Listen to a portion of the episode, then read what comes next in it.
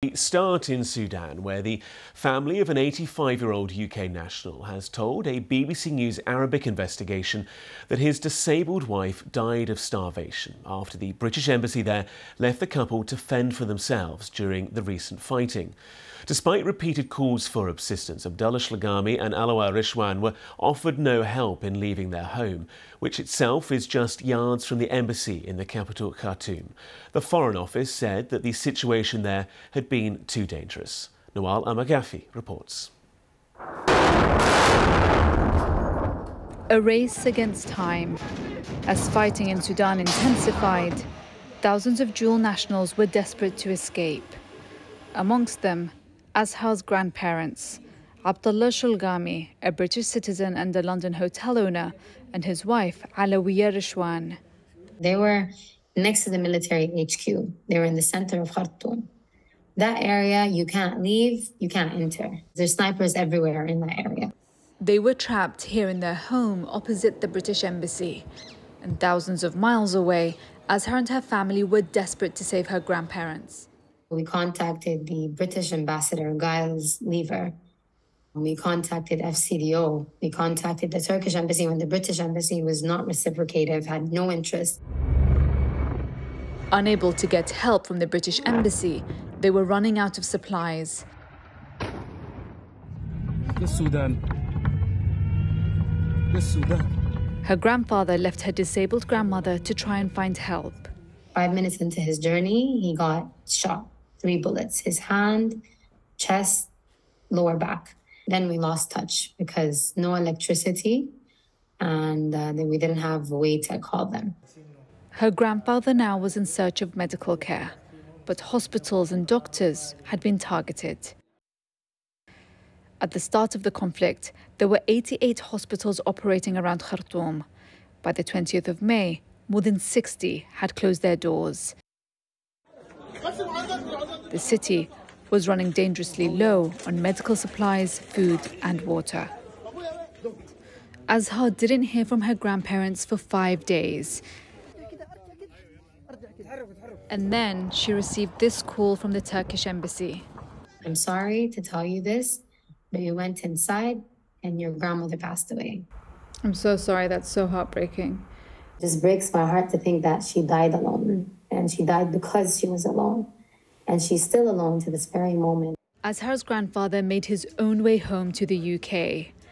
Three weeks on, and they are desperate to bury her grandmother, her remains still in the house. A family desperate for some peace after a painful ordeal. Nawal Al Maghafi, BBC News. The story there of a family who claimed they were abandoned in Sudan. Well, in response, the UK Foreign Office has said the following The ongoing military conflict means Sudan remains dangerous. The UK is taking a leading role in diplomatic efforts to secure peace in Sudan. Well, for more on this, let's speak to Dr. Nick Westcott, who is a professor at SOAS University of London and director of the Royal African Society. Dr. Westcott, thank you so much for joining us here on BBC News. Hi. This obviously is a truly traumatic story for the family involved. But it strikes me that this must be just one story of, of countless in Sudan, and that this situation is surely being replicated across the capital Khartoum and, and, and the wider country. You're absolutely right. Most uh, Sudanese don't have dual citizenship, and we don't get to hear their story. But the suffering civilians are going through, especially in Khartoum, but also more widely across the country, is really terrible both sides seem to regard civilians simply as collateral damage to the fight between themselves. And I'm sure this story could be repeated many times. I've heard other stories of those trying to escape uh, who've been held up, bribed, uh, even molested on their way out of the country. But just because they feel it's so unsafe to stay, there are now well over 200,000 people who have fled the country um, to try and escape, as well as another 800,000 at least internally displaced. The civilians are just trying to get out of the way uh, and avoid being killed. We heard in that report from Nawal Al-Maghafi that there were 88 hospitals before the fighting began in the capital Khartoum. maybe more than 60 now have closed their doors. Many of them have been targeted. Like you say, people have fled the country. And you, you referenced there that both warring sides pay little regard for civilians. Who is looking after civilians in the country, if anyone at all? Yeah, both UNHCR and WHO, the UN agencies, are trying to get humanitarian aid in. They've succeeded in getting some in, but it's basically a war zone. Despite all the ceasefires that have been declared, everyone has been broken. And uh, it's extremely dangerous uh, to try and get anyone in there. And the, the British Embassy, I know, uh, evacuated their own staff.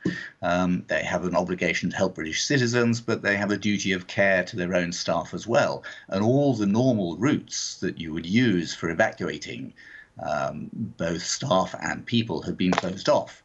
Uh, the international airport was closed, is still closed, and the one uh, air, air, base that had been used to evacuate some people by flying in your own troops to protect it, that is now uh, contested between the two sides, and no further evacuations are possible. So UN agencies are doing their best. Martin Griffiths at the UN has, has continued to urge both sides to respect humanitarian ceasefires but up to now, they're still continuing to fight it out. So, on that basis, then, what is your assessment of the prospects with regards to the humanitarian situation? A situation that's only set to get worse, certainly in the short term? In the short term, yes. I mean, the economy has broken down, as we could see. Uh, uh, this couple, they went out to try and get supplies. Supplies can't be safely procured. Shops have run out of supplies, and hospitals, as you say, have uh, closed their doors because they simply cannot operate. There's no power, there's no medicines, uh, people can't get there safely. So it, it is a truly horrific uh, experience for many Sudanese who have not been able to get out. And uh, so far, the diplomatic efforts have been um, reinforced. There have been some talks in Jeddah, but uh, for now it seems neither side is willing to concede anything and continues to jostle for power, but neither side has been able to get the upper hand. So we're looking at a stalemate, and it's just a question of how long civilians will have to suffer under this military stalemate before the two sides agree they have to talk. Well, we'll follow the situation closely here on BBC News. For the moment, though, Dr. Nick Westcott, Professor at SOAS University of London, thank you.